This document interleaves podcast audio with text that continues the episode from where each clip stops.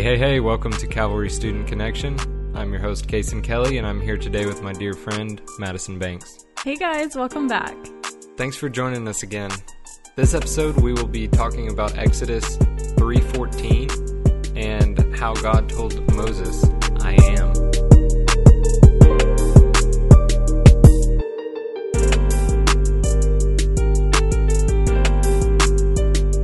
All right, to kick things off, I want to ask you a funny question, Madison. All right.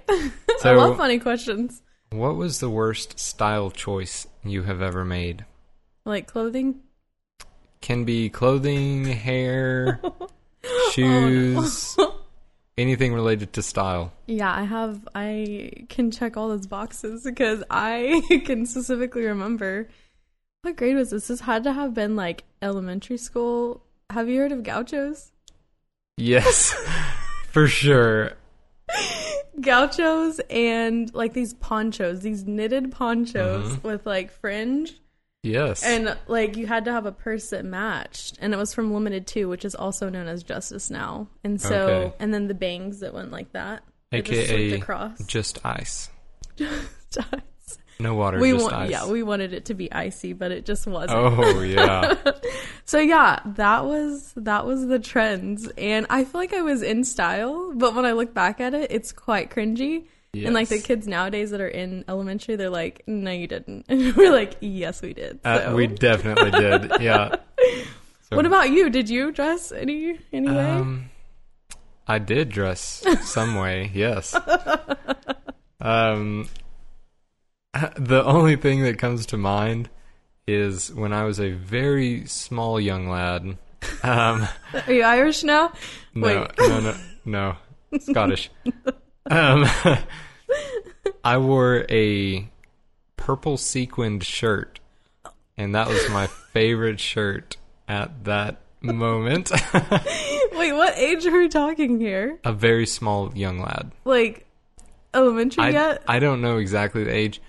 Uh, probably like five, probably around there. Yeah, Yeah. very young. Who bought it for you? Do you remember? I don't remember.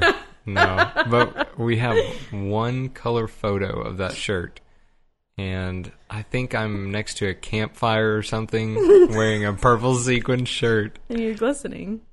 Oh yeah, yeah, twinkling by the fire. I love that. But that is definitely a bad style choice. Of Yeah. course, I don't know if I had the the best sense of style as a five year old. Obviously not, but that's fine. Well, if you wear a purple sequin shirt, like I'm not judging you because that was my deal back then. He's like, we're in the same boat here. yeah, but I do want to make it clear that I do not currently wear any sequins. Yeah. not that it's bad if you do. I I don't though. So the last Sunday that we met, we talked about Moses' early life, and we started a case study on Moses. And in that, we went through Exodus chapter 2, and that took us from Moses' birth mm-hmm. up right to chapter 3, where he has the burning bush experience. So today, we're going to go into the middle of 3 and look at really just one verse, verse 14. And it says, And God said to Moses, I am who I am. And he said, Thus you shall say to the children of Israel, I am has sent me to you. I am who I am. That's so small, but there's so much meaning behind it, and I'm excited for us to talk about it today. Yes, yes, there is. And so this is in the context of Moses asking God how he would authenticate this message to the Israelites that he was trying to get across. And Moses has just been asked to lead the Israelites out of Egypt. And that seems like a big task. Yeah, literally reading this, uh, I was thinking Moses was like, "What? you want me to do what?" Yeah. I bet he so was it kind of puts you in that mindset of what he's feeling and why he's asking that question. Yeah, I'm sure he was very taken aback by that. And actually, we'll get into it the next time we meet on Sunday. But he was taken aback by that, and he didn't know why God had chosen him because he was an ordinary person. Mm-hmm. Actually, a shepherd at the time. And so we we go into this phrase I am and like you said it is very simple but it carries a lot of meaning. And it's like God is saying I am whatever I need to be in relationship to my people. Mm-hmm. So here he was talking to Moses, who was going to relay, relay this message to the Israelites. But he is whatever we need him to be as well. And we have many different seasons in our lives. And it's all those ups and downs in our walk with Christ. And he is there in every season. Yeah. And there's a verse in a song, and I can't remember what the song is called, but it says something like, uh, What's true in the light is true in the dark. And so when we are in the light, when we're on those high places in our lives, um, the fact that God is who He is remains the same there as it does in the dark places when we're down and not feeling great. Yeah, and I love that because it's just talking. When he says that, it also is saying, "I am forever." Like I am Yeah. then, back then, now, and then forever. Like mm-hmm. all encompassing and so powerful too. And he's our fulfiller when we need him. He's our redeemer when we need him. He's our comforter when we need him. So he's all those things, and he always meets our needs. Yeah, so in preparing for this conversation with you, I found a few specific names of God that I wanted to touch on a little bit. And the first is Jehovah Shalom. And this just means the Lord is peace. And Jehovah Shalom is used in Judges 6:24. And this is when Gideon was instructed by the Lord to overthrow the Midianites who were oppressing Israel. And obviously, that would have been a daunting task for Gideon, um, as he was just one man, and he would have been going up against the whole Midianite army. Uh, but God does actually provide for him in selecting 300 troops and they go out and fight with Gideon. But Gideon was paralyzed by fear in the moment that he was instructed to do this. And it ends up that he went and brought a sacrifice back for the Lord. He sacrificed that, and then he was supernaturally comforted. And it says in Judges 6:23, the Lord said to him, "Peace to you, do not fear, you shall not die." Then verse 24, then Gideon built an altar there to the Lord and named it the Lord is peace. That's the Jehovah Shalom. That's so good. I also like hearing just about like the the Bible stories and the people just when they talk about like fear. They're just human beings and they have the same Yeah.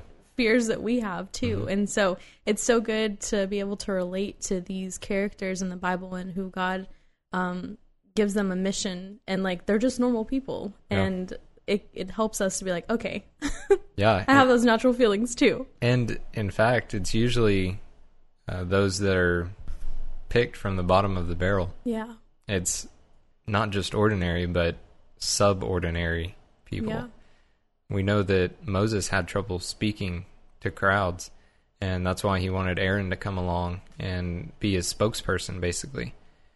And God allowed him to have Aaron, but I just can't imagine uh, what Moses would have accomplished just trusting and not asking for Aaron to come alongside him. Because uh, I do think that God has a perfect will for our life and a permissive will. So when we get outside that perfect will, there are some things that He still allows us to do and still blesses that. But outside of His perfect will is His permissive will. And the full blessings that He has for us can only be found in His perfect will. That's why we try so hard to stay within that Right. but sometimes we don't and we venture out into his permissive will and by his grace he does bless that the next name that i want to talk about a little bit is jehovah ra'ah Ra'ah. And- yeah I'm not stuttering. It's just actually ra'ah, and it means the Lord my shepherd. And the first verse that probably comes to mind when you hear that is Psalm 23, that whole chapter. It's talking about the Lord as a shepherd. And uh, I'll let you read that on your own. It is a little bit lengthy, but it's very good. And it portrays the Lord as a shepherd who is taking care of his sheep. But the Lord is also described as a shepherd in Ezekiel 34:11. This says, "For thus says the Lord God, indeed I myself will search for my sheep and seek them out. As a shepherd seeks out his flock on the day he is among his scattered sheep, so I will seek out my sheep and deliver them from all the places where they were scattered on a cloudy and dark day." And this reminds me of working at the ranch. Ranch So- time. Yeah, it is ranch time, just for a second. Uh, so every morning we would get there, we would feed everything in the lots, and then we would go out and check the calving pastures. So we had two calving pastures there, and uh, one was a coastal field that was pretty big, but didn't have a whole lot of trees in it. And then another one was right next to the highway, so we called it the highway pasture, highway cabin. And it had a creek running through it. They would hide in there sometimes, kind of difficult to find. yeah, That's cute. yeah. Wait, So- were they little? They were calves, or they Uh, were. So, uh, cabin pasture is just for the mamas to go. Um, we take them there before they calve, so that when they calve, we can keep an eye on them, and it's up close to the barn, so we don't have far to go to check on them. yeah.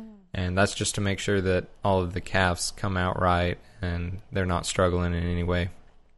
So, in the same way, the Lord is like a shepherd checking on his sheep. Yeah. And so there was one day specifically that very much sticks out in my mind. We had a cow missing from the calving pasture Oh no. from the coastal. so we went looking in all the trees in that pasture and we just couldn't find her.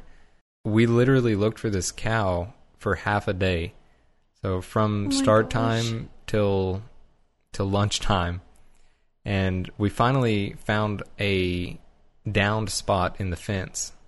And the neighbors across that fence were clearing a bunch of cedars from that pasture and they had gotten just the the perimeter done so it was like dense brush in the middle oh yeah. and we saw that down fence and we figured she was definitely in that dense brush so we strapped up our boots and we went in and we walked around in that thick stuff for mm-hmm. a couple of hours Oh my goodness. just looking for that one cow that was out. And we weren't sure if she had a calf or not, so she really needed to be found, returned to the pasture. Mm-hmm. Um, so we literally stopped everything we were doing that day and we looked for that one that was missing. Oh. Right. Yeah. So that's exactly what a shepherd does Yeah. when his sheep are scattered. Mm-hmm. And it says in Ezekiel that um, God seeks out his flock on the day that he is among his scattered sheep. So he does the exact same thing. When one of us Christians falls away, Right. he relentlessly seeks after us to bring him back.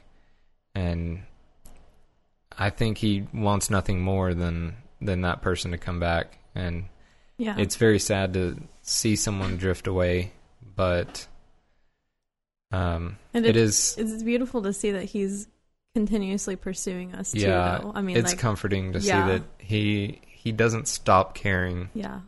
just because we do. Yeah. Yeah, Mm-hmm. and so that brings us to the third name, which is Jehovah Mekadishkim, Mekadishkim. and I think I said that Those are fun to say. adequately. Very much Yeah. adequate. Yeah. very much adequately. yeah. And Jehovah Mekadishkim just means the Lord who sanctifies. Uh, it's it's mentioned in Leviticus 28, and you shall keep my statutes and perform them. I am the Lord who sanctifies you, and that's it right there. The Lord who sanctifies you. God has set the Israelites apart, Right. and especially in the Old Testament, the Israelites were to be a light to the rest of the nations of the world, and they were to portray the way that a God ruled nation should behave and conduct themselves. So, literally, the Lord was sanctifying Israel. He was setting them apart for a holy purpose, right? Mm-hmm. And the the word kadash in Hebrew is where Mekadishkim is derived from, and kadash just means to sanctify or set apart for the holy. And we see that that's exactly what Jehovah was doing with the Israelites. Yeah. Uh, so a very fitting name, especially back in Leviticus when the Israelites were literally sanctified. Yeah. And that's exactly what's happening whenever God comes and speaks to Moses. He's Mhm. like, hey, Yeah, he's setting them apart for Mhm. a special purpose. Yep. Exactly. there is holiness. Yeah. Yep. I am the God who sanctifies. Yep. So we are going to look at two case studies real quick. And these are two men who were delivered by God in specific circumstances uh, in their time of need. And their experiences were different, and God manifested himself differently in each of their circumstances. So the first is Abraham when he was called to the mountain with Isaac. And this story can be found in Genesis 22. I'm not going to go through the whole thing, but basically, God promised Abraham and Sarah a son, and they finally had that son, Isaac. And it was after a whole ordeal that they went through, Mhm. and it was really because of Sarah and Abraham's unbelief that Yeah. they went through that ordeal Yeah. but God always delivers on his side of the deal, and he did in this case as well. And he blessed Abraham and Sarah with Isaac, but then asked Abraham to go up on the mountain and sacrifice Isaac, his only son. And this is one of my favorite stories in the Bible, if not my all time favorite Yeah. and it is so good on multiple different levels. So on the base level, it's a it's an amazing story of faith. Yeah. Right. That part has always baffled me. Like, Yeah. oh my goodness. Yes.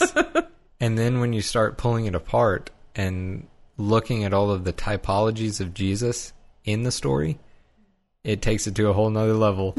a whole nother And level. it just gets me every time. and just one quick one, I because I just want to share this. But Isaac would have been a young adult at the time when Abraham took him up the mountain. So a lot of times you would picture Isaac as a little kid, Little kid, yeah. that Abraham was just carrying up the mountain. Well, that wasn't the case. Isaac was basically a grown man, and Abraham would have been fairly old at this Mhm. point. So uh, when they got to the top, and Isaac asked, "Hey, Dad, like I see the wood. Where's the sacrifice?" yeah. And Abraham says, Well, son, God will provide himself a lamb. And that right there, God will provide himself a lamb, is true and it is prophetic, speaking to Jesus Christ, Yeah. which is the Lamb of God. And it's also crazy that this all went down on the same mountain range in near Mount Moriah and Golgotha, where Christ was crucified many, many years later. So Abraham was willing to sacrifice his son Isaac in the same way that God the Father was willing to sacrifice his son Yeah. Jesus Christ. Mm. That's so, So, good. that's just one, and there are several others, but we will continue on with our, our case study. So, uh, Jehovah Jireh means the God who provides. So, when Abraham was up there on that mountain and he was about to sacrifice his son, the angel of the Lord called out and said, Stop. You don't need to do that. And so Abraham lifted his eyes and he saw a ram caught by the horns in the, the bushes. And it says that Abraham went and took the ram and offered him up for a burnt offering in the place of his son. And in Genesis 22:14 it says Abraham called the name of that place the Lord will provide as it is said to this day in the mount of the Lord it will be provided beautiful story. Yeah, so beautiful. beautiful typologies. I love it. So Jehovah Jireh the Lord provided for Abraham a sacrifice on the mountain. And then Jehovah Rapha this is relating to Moses. So Moses has just brought the Israelites out of Egypt at this point in Exodus 15, and they have come to a stream which is called Mara, and that just means bitter. So we know that that stream would have been unfit for drinking uh, since they called it bitter. I wouldn't want to drink from that yeah, stream either. kind of gross. Yeah. no thanks. but Jehovah Rapha means the God who heals. And when they came to the waters at Mara, God instructed Moses to throw this certain tree that was shown to him into the water. And when Moses did that, the water became sweet, potable, basically. It became good for drinking. Mm-hmm. And so in this moment, God made for the Israelites a statute. And he says, If you will give earnest heed to the voice of your the Lord your God, and do what is right in his sight, and give ear to his commandments, and keep all of his statutes, I will put none of the diseases on you which I have put on the Egyptians, for I, the Lord, am your healer. And this is in the context of them coming out of Egypt, where God performed these plagues and set those upon the Egyptians Right. to yeah. show his power. And God is promising that he will not do that to the Israelites. And he is revealing himself to them as the healer, Yeah. the God who heals. So that is what they needed. I think that the Israelites in this moment needed that comfort that they would not be dealt with as the Egyptians were. Yeah. Yeah. Yeah. And it's cool to see that back then he was the healer. Now he's the healer and later Mhm. he's going to be the healer too. Yeah. Even if it's not in the the way that it was back then with all the plagues and things like that. Well, we have the virus now. Yeah. But you know what I mean like he's he's Yeah. a consistent healer when we need him to And- be. And that virus is completely subject to his will. Yeah. And that's what I love. The immutability of God and nothing happens that doesn't first pass through God. Yeah. So I find great comfort in that. I don't yeah. I don't so know much about you. Yeah, so much peace like Yeah. it's going to be whatever he wants. oh, Jehovah Shalom? yeah. Yeah, that's awesome. And it does stand out to me that in each of these cases, the person who encountered God encountered him in a different way. So God revealed himself to each one of these men a little bit differently. And that's interesting to see because in light of what we've been talking about uh, with Exodus 3:14, God saying I am, uh, it's cool to see that he is who both of these men needed yeah. when they needed him. Yep. And we see that one was provided for, that would be Abraham, and one was comforted, which would be Moses and the entire people of Israel. Yeah, I love that he shows that he's a deliverer. hmm Deliverer? Is that how you say Yeah. that? Deliverer. Um, and he's a deliverer in our lives too. Like just um, looking looking at all of the things that he's delivered us from. Um, it's so easy to forget those things and move on to the next issue that we're encountering. But it's good to just wait and think about all of the things that he's blessed us with and all the things that we've overcome because of him. Um, it's good to think about those things and Yeah. remember.